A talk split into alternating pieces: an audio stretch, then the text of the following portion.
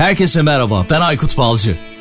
Teknoloji, iş dünyası ve dijitalde trendleri konuştuğumuz Dünya Trendleri Podcast serisinin yeni bölümüne hepiniz hoş geldiniz.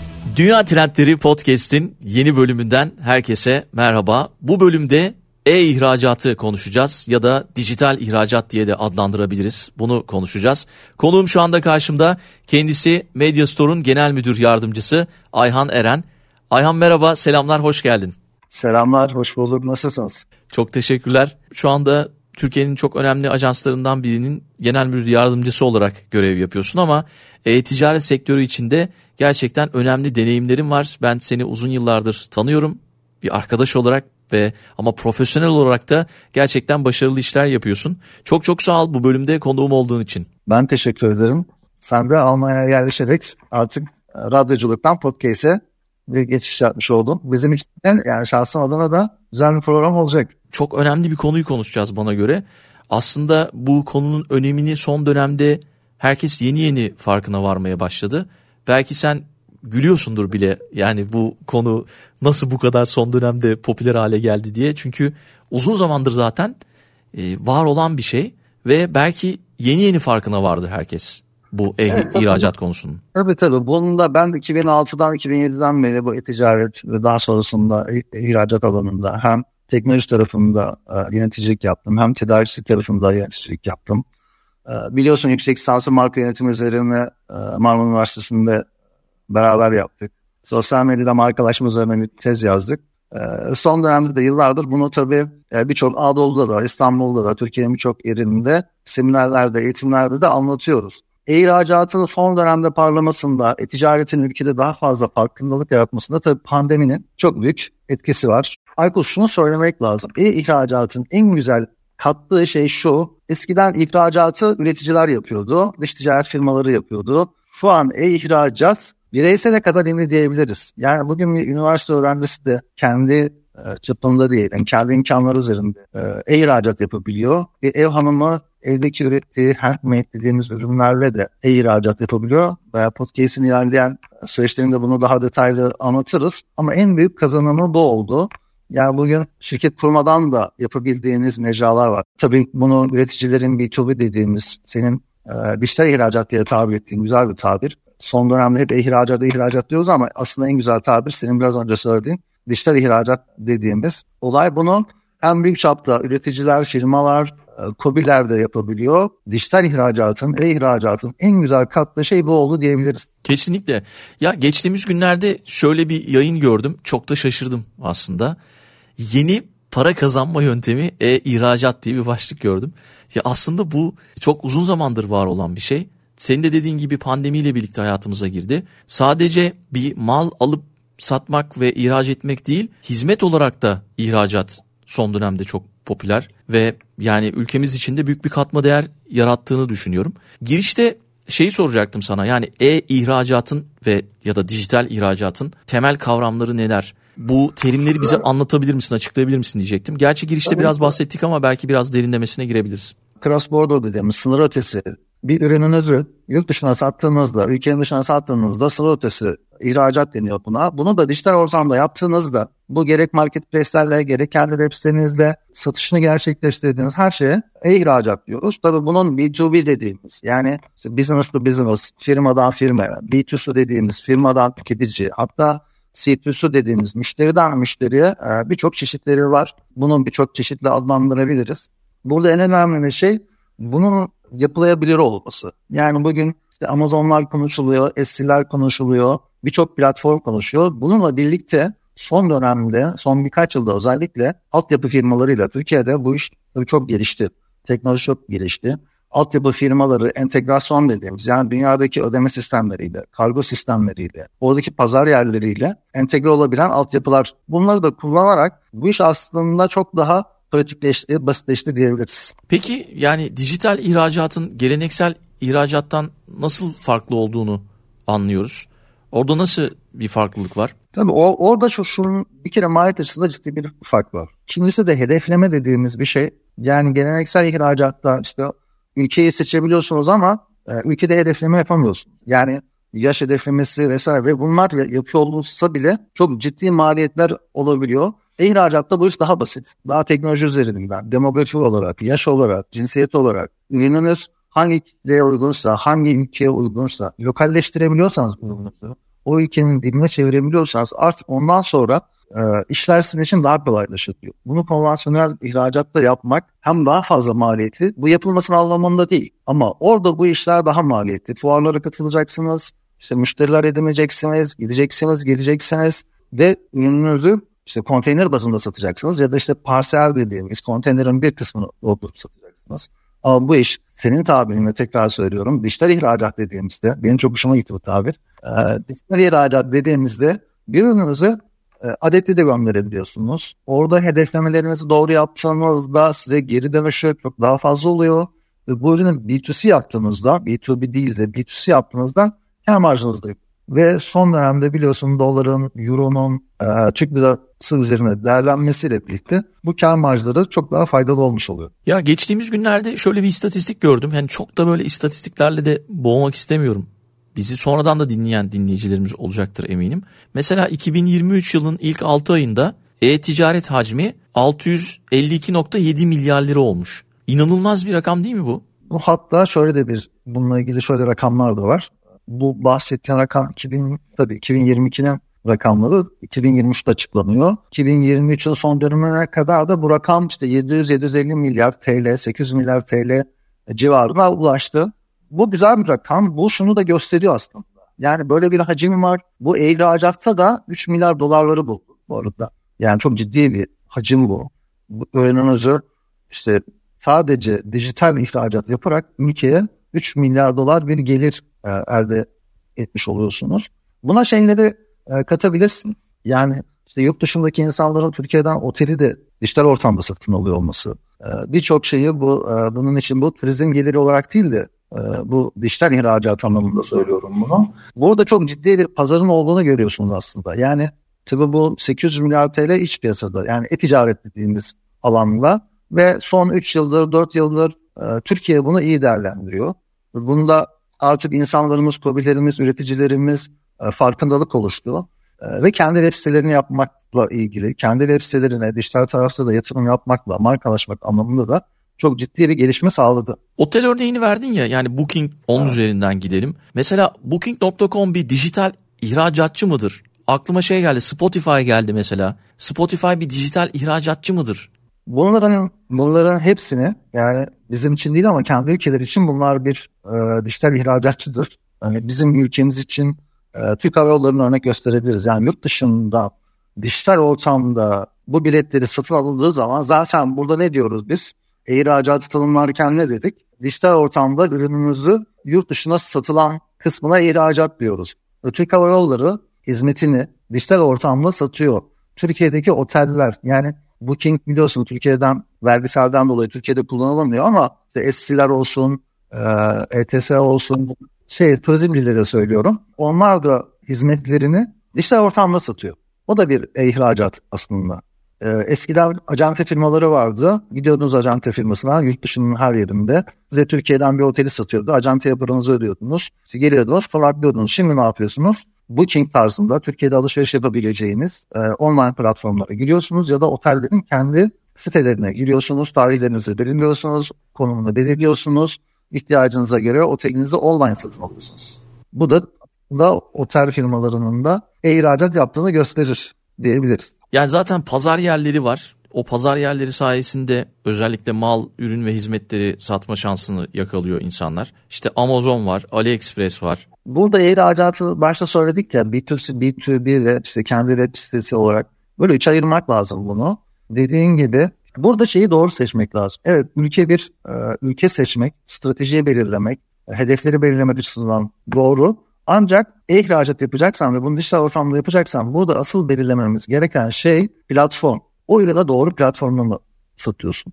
Amazon dünyanın en büyük platformlarından biridir ama fashion tarafında işte abiye tarafında biraz daha böyle pahalı fashion tarafında doğru bir adres değildir. Orada neyi seçmek gerekiyor? Zamango'yu seçmek gerekiyor. Handmade ürünlerin var senin. Zaten bir zahmet üretmişsin. Maliyeti yüksek. Bir gün harcamışsın, iki gün harcamışsın. Ee, gerçi şimdi Amazon'un da handmade e, kategorisi açıldı ama Orada Etsy'yi kullanıyorsun. Shopify var galiba bir de. Evet Shopify bu tabii altyapı e, anlamında altyapı firması ürünlerini Shopify üzerinden tüm bu yerlerde entegrasyonunu yapıp e, ürünlerini açıp buralarda satabiliyorsun. Wayfair var, e, işte Polonya'da Allegro var, daha böyle ev tekstili, mobilya bu kategoriler üzerinde şey. Burada biraz e, araştırma yapıp satın, satacağınız ürünle alakalı doğru platformu tespit etmek lazım. Yani ben mobilya satacaksam bunun yeri Wayfair midir, Allegro mudur, Amazon mudur? Bunun biraz e, araştırmasını yapıp ya da işte tekstil satıyorsanız e, tekstil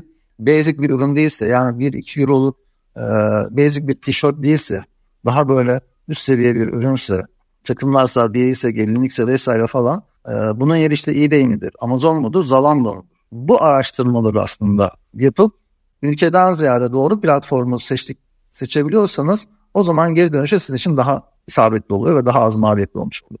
Bir de zaman zaman şöyle terimler görüyorum. Onları da bize açıklar mısın? İşte dropshipping, private label. Şöyle dropshipping artık eskisi kadar popüler değil. Ee, eskiden çok kullanılıyordu. Bu hiçbir ürüne dokunmadan işte Alibaba'dan ürünü satın almadan Amazon'da listeliyorsunuz. Satıldığı zaman Amazon'da sipariş kim satın aldıysa onun adresine gönderiyorsunuz.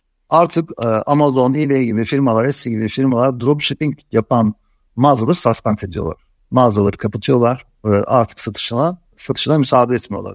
Arbitraj da bu aynı platformun içindeki fiyat farklılıklarından. Yani biri e, işte iPhone'u daha uyguna satıyordur. Biri biraz daha pahalı. Uyguna denk geldiğinde oradan satın almasını gerçekleşip yine aynı platformda daha sonra diğer farkla e, satma satma işine deniyor. Private o da o da aslında ürünleri kendi kendi markamla yapmak ya da işte anlaşabiliyorsan o e, pazar yerleriyle e, bunun tabii büyük çaplı değil de daha ufak çaplı pazar yerleriyle yapabiliyorsun.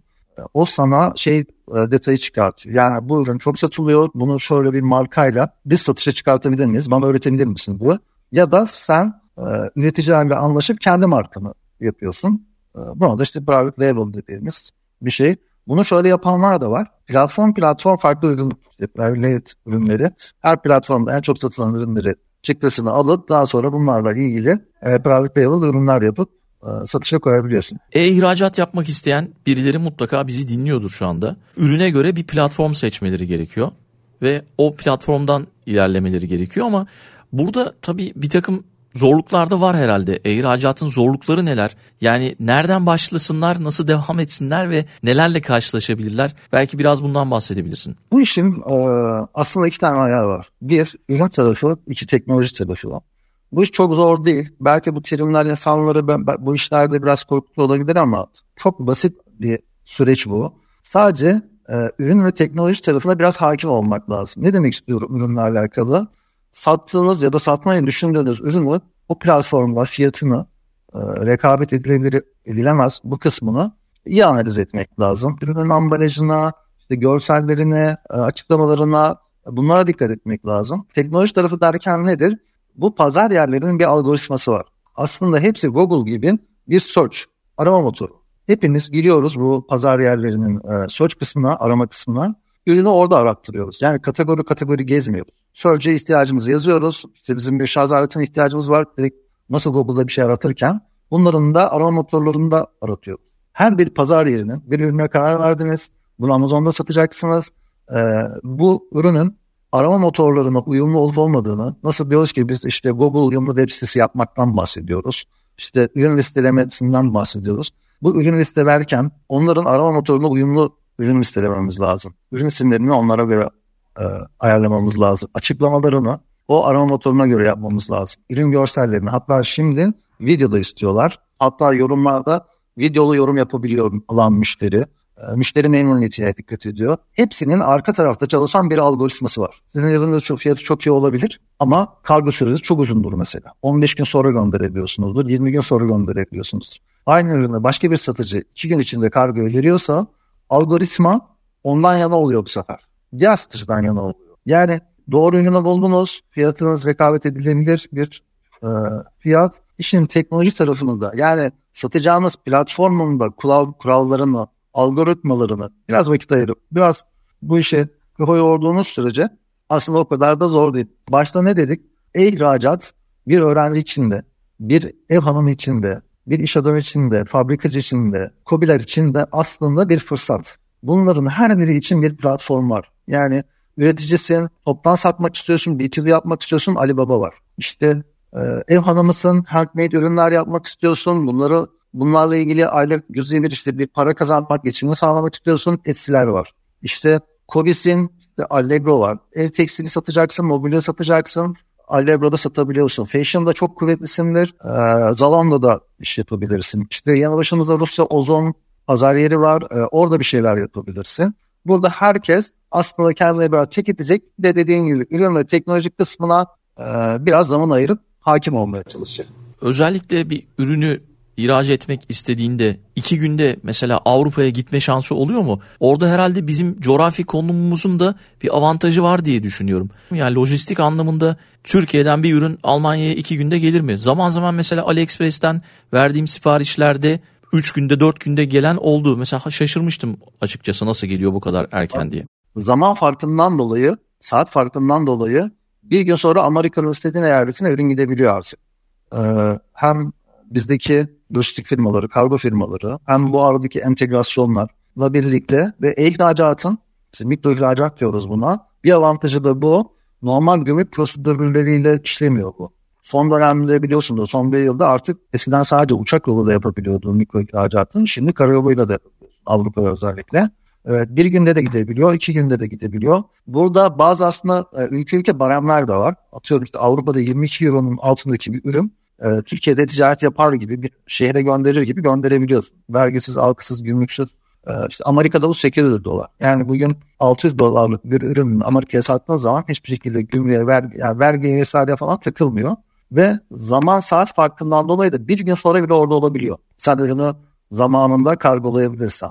Bir şey daha söyleyeyim. Bir şey daha söyleyeyim bununla ilgili. İşte platform diyoruz. İşte burada artık üreticiler eğer kapasiten çok yüksek, ürünün çok fazla ve bu işe hakikaten e, bir yatırım yapabiliyorsan işte lojistik firmaları var. Türklerin de var bu Avrupa'da, Amerika'da. Aynı zamanda bu pazar yerlerinin de film dediğimiz, FBA modeli dediğimiz ürünü konteyner bazında, palet bazında, pazar yerinin deposuna gönderiyorsun ve şu hizmeti de veriyor sana. Sattığın yeri ayırt etmiyor. Yani Amazon'un deposuna paletiyle malı gönderdin ama ürünün eBay'de de listeledin. eBay'den satıldı. Amazon eBay'in müşterisine de gönderiyor. Sonuçta bunların karşında senden bir hizmet alıyor. Yani firma büyüdükçe, stratejiyi belirledikçe, yatırım yaptıkça bunların her biri mümkün. Mikro ihracat da artık karayolu üzerinde de Avrupa'ya satış var. Yani firma buradan beyannameyi daha gitmeden önce dolduruyor hiçbir gümrükte beklemeden iki gün sonra bak hava yoluyla aynı gün bile gidiyor. Karayoluyla bile iki günde üç günde e, ürünü teslim edebiliyorsun. Tabii bu şöyle sadece bir günle üç gün yedi gün arasındaki tek farklılıklardan sadece biraz maliyet fark ediyor. Onlar da büyük maliyetler değil. Peki riskler neler? Mesela diyelim ki bir ürünü teslim ettik. Kullanıcı bunu beğenmedi. E, iade süreci de yine bir uzun sürmüyor mu? Nasıl oluyor? Evet bu e-ihracat yani özellikle mikro ihracat küçük çaplıya yapılan e, ihracatlarda en büyük risk dediğin gibi ürünün iade kısmı. Eğer tek tek ürün satıyorsan, orada bir lojistik firmasıyla anlaşmadıysan, bir depo, bir metrekare tutmadıysan, ürünün geri gelme maliyeti çok yüksek. O yüzden hatta bazı firmalar yani ufak kobiler, ufak işletmeler, bu işi yapanlar e, ürünün müşteride kalsın, sende kalsın ben sana yenisini göndereyim bile diyebiliyor. Tabi bu riskler her zaman ticarette var. Bir büyüklüktekiler onlar zaten oradaki lojistik firmalarıyla anlaşıyor.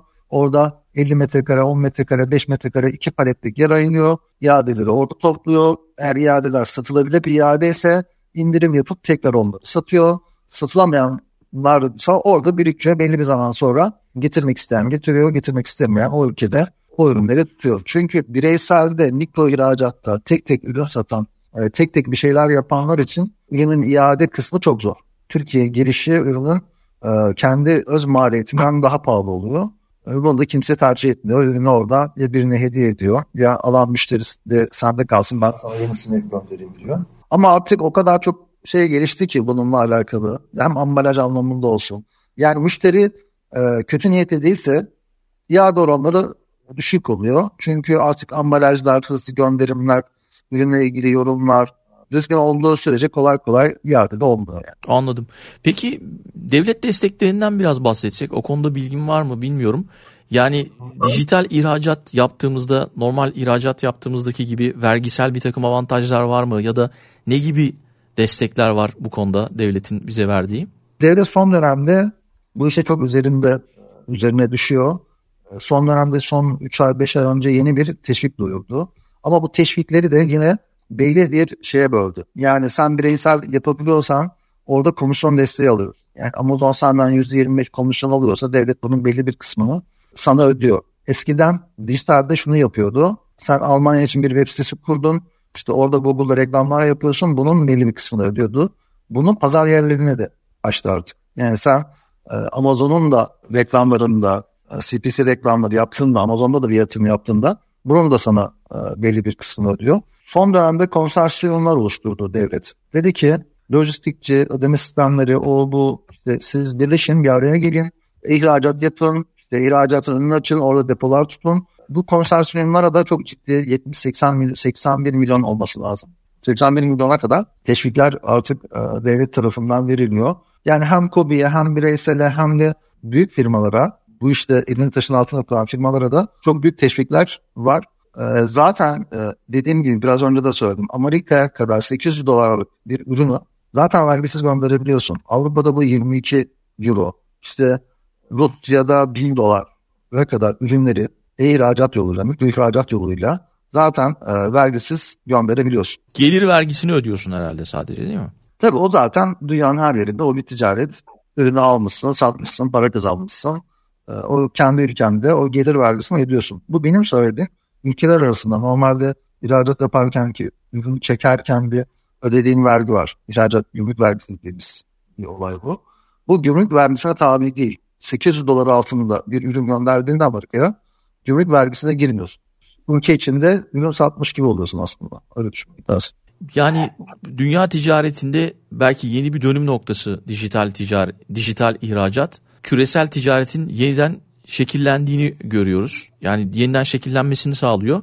Burada yani ekonomik kazançta rekabetçi kalmanın şöyle avant yani şöyle şartları olduğunu gözlemliyorum senin anlattıklarından. Birincisi teslimat, ikincisi ödeme ki ödeme sistemlerini de konuşalım ve lojistik. Bu üçgende eğer kalite, hız ve güveni sağlarsak bence çok başarılı oluruz diye düşünüyorum. Yani şunu düşünmek lazım. E-ihracat dediğimiz senin tabirinle dijital biz ağzımıza da ihracat alışmış. Onu artık dijital ihracat diye konuşalım dijital, bence. Dijital ihracat dediğin şey ab sınırları kaldırıyorsun. Yani dünya genelindeki o ihracat yaparken ki sınırlar, gümrükler, şunlar bunlar var ya bunları kaldırıyorsun. Ve bir pazar araştırmasıyla bugün işte Meksika Amazon'a mal satabiliyorsun. Avrupa Amazon'a mal satabiliyorsun. Amerika Amazon'a mal satabiliyorsun. Pazar yerlerinden konuşuyoruz diye. Ya da ürününü web siteni lokalleştirdiğinde yani o ülkenin e, diline çevirdiğinde Google üzerinden o ülkede hedeflemeler yapıyorsun. Şu yaş aralarında olsun, bayan olsun. İşte Almanya'nın her eyaleti değil de işte Kuzey İran vesaire eyaleti olsun. İşte tamamı bütün şehirlerine değil de işte Mannheim olsun vesaire diye bir hedefleme de yapabiliyorsun. E-ihracat, e, dijital ihracat senin dünyada sınırlarını kaldırıyor.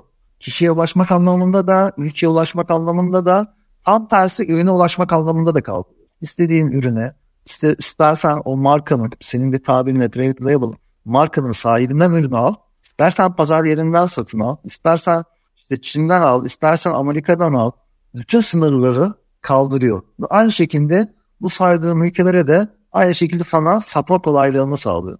Yani dijital ihracatın aslında en güzel tarafı bu. Tabii ki ödeme sistemleri ülke ülke değişebiliyor. İşte ülke ülke sınavlar değişebiliyor, lojistik değişebiliyor. Ülke ülke o pazar yerlerinin yani ismi aynı, domain aynı, Amazon Avrupa'yla, Amazon Amerika'nın bile e, şeyi değişebiliyor, kuralları değişebiliyor. Çünkü Avrupa diyor ki e, burada ürün satıyorsan ya da burada bir ticaret yapıyorsanız ben bu, bu, bu şartları istiyorum. Ama Amerika Amazon Amerika diyor ki burada ürün satıyorsan ben sadece bunları istiyorum. İşte Orta Doğu anlatınca farklı bir şey söyleyebiliyor. İş o pazardaki o kuralları, devletlerin koydukları kuralları da biraz öğrenmek lazım. Kesinlikle. Peki pazar büyüklüğü ne kadar şu anda ya da önümüzdeki dönemde ne kadar olması bekleniyor? Şu an 3 milyar, 3 milyar dolar bir e, ihracatımız var. Ve daha bu tabii ki teknolojinin şöyle bir e, dezavantajı da olabilir tabii ki. Çok sık değişiyor. Yani başta söyledik çok eski bir ticaretçi olarak ilk yıllarda e, sadece ürünü ticaret firmaları senden satın alıyor, deposuna koyuyor, kendi fiyatını belirliyor, kendi bir müşteri datası var, onlara bir reklam yapıp mal satıyor. Sonra private shop dediğimiz e, kampanya siteleri çıktı. İşte sen de biliyorsun işte marka foniler, Trendyol'un eski hali, Limango vesaire falan. Bunlar da markalarla anlaşıp 3 gün 4 günlük bir kampanya yapıyorlardı. Ürünleri orada satıyorlardı. Şimdi hiçbiri yok. Hiçbiri yok. Yani 7-8 e, sene sonra sistem değişti. Şimdi pazar yerleri dediğimiz. Bunlar revaçta. Bunlar da artık 3. 4. 5. 6. yıllarına dolduruyor. Şu an iş popüler olarak şeye gidiyor. Tabii dikeyde pazar yerine gidiyor. Yani tekstilciler bir yerde sadece tekstil ürünü satılan pazar yerleri. E, home ürünler, ev tekstili, işte mobilya bunlar ayrı bir kategorisi oluyor. İşte her kategoride yavaş yavaş dikeyde pazar yerine doğru iş devriliyor.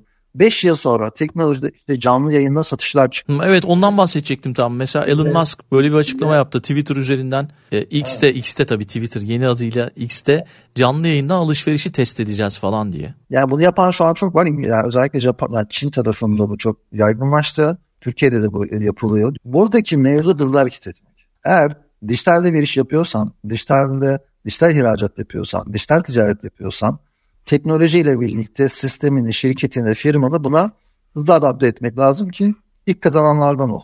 Çünkü süre, süreç çünkü çok hızlı ilerliyor. Sen bir şey yapayım gideyim diyene kadar yani işte diyorum ya zamanında işte marka foniler, private shoplar birçok firma orada güzel paralar kazandı. Oraya hiç yetişemeyen firmalar var. Yani firmalar çok büyük ama orada hiçbir iş yapmamış. Onun farkındalığını fark etmemiş firmalar var. Pandemiden sonra işte bu marketplace'ler, kendi web sitelerin iş markalaşmaya gidecek. Her firma burada artık kendi ürünüyle ilgili web sitesini kuracak, onunla ilgili yatırımını yapacak. Çünkü sen Aykut Balcı olarak o ürünü o firmanın kendisinden almak isteyeceksin. Diyeceksin ki bu ürün üreticisi bu, ben onu alacağım. Üretici de şunu yapıyor artık. Ben nasıl olsa Aykut Balcı ulaşabiliyorum artık diyor. Çok az bir maliyetle. Ayhan ulaşabiliyorum diyor ve kendi web sitesini, işte kendi reklamlarını, kendi kurduklarını burada iş o gelişen teknolojiye ayak uydurma. Sistemler çok değişiyor. Yani ya, bakmışsın 5 sene sonra belki marketplace değil adına başka bir sistemin olduğu bir satış kanalını konuşacağız. Yani biz en çok ne ihraç ediyoruz? Tekstil mi ihraç ediyoruz? Şu an ilk aklıma o geldi. E, şaşırtıcı bir şey de çıkabilir herhalde. Şimdi bakalım senden ne gelecek? Her ihracat tarafında Türkiye biliyorsun üretici bir ülke. Yani ee, ve üretim tarafında çok ciddi bir altyapımız var. Çok büyük bir ev tekstil konusunda Denizli, Bursa belki dünyanın en büyük e, üreticilerinden biri. Normal fashion tarafında e, çok ciddi bir üretim kapasitemiz var. Tabii markalaşamadığımız için ülke olarak her kategoride markalaşamadığımız için e, dünyada e, bize o göze bakmıyorlar. Daha çok fason bir ülke olarak bakıyorlar.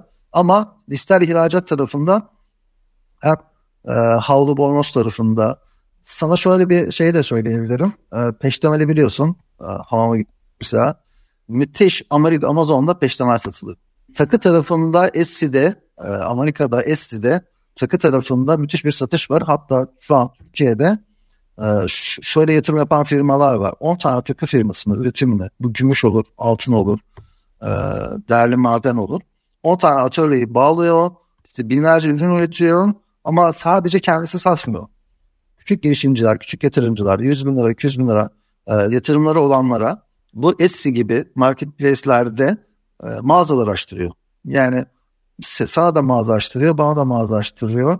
Ve hepimiz o firmanın ürününden besleniyoruz. Senin görselin ayrı, benim görselim. Ürün aynı. Görsellerimiz farklı. Senin stratejin farklı, benim stratejim farklı. Ürün satılıyor, biz ürünü görmüyoruz bile. Üretilen atölyede biliyor. Oradaki lojistik firmalarıyla ortak bir anlaşma yapılıyor. Lojistik firması ürünü gönderiyor. Biz kendi hesabımız sadece mağaza bize ait. Ödemeler bize ait. Kendi bank hesaplarımız. Ee, takıda mesela böyle bir organizasyon var. İşte mobilya bizim ülkemizde çok yaygındır. Ev tekstili, mobilya. Burada da işte Polonya'da Allegro diye bir e, pazar yeri var. O işte Romanya'da değil de var. Bir dönem çok meşhurdu. Buralarda ciddi satışlar var. Zaten fashion'da e, kuvvetli bir ülkeyiz. İş piyasada da çok kuvvetliyiz. Yani içeride de çok fazla e, hızlı bir tüketim var fashion tarafında.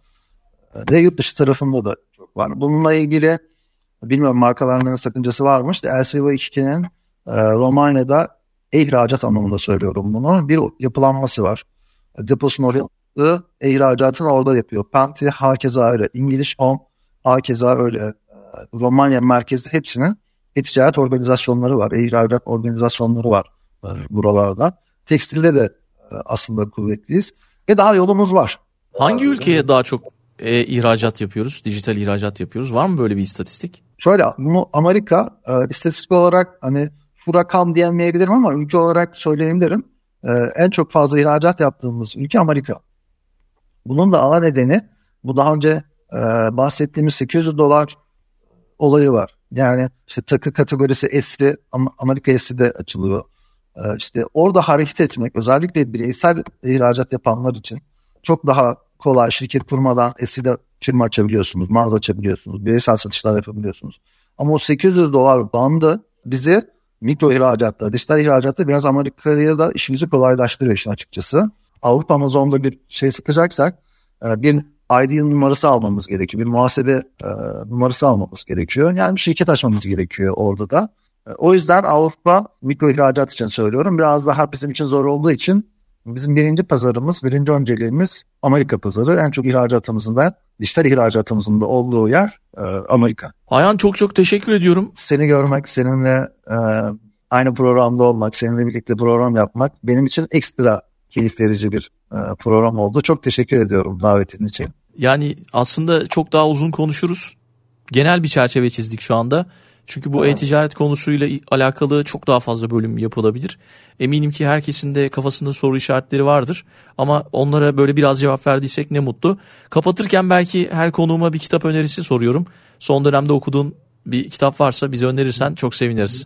Bizim sektörde bir arkadaşımız var. İlyas Erişmiş diye kişiselleştirilmiş ürünler yapıyor. HTSP.com'un sahibi. Balkondan globale yani dijital ihracatı konuştuğumuz için bu kitabı önermek istiyorum. Çok güzel bir kitap. Bunu tavsiye edebilirim. Balkondan globale güzelmiş evet. evet. Bunu da ekledik kütüphanemize. Çok çok teşekkür ediyorum. Tekrar buluşmak üzere. Ben teşekkür ediyorum. Görüşmek üzere.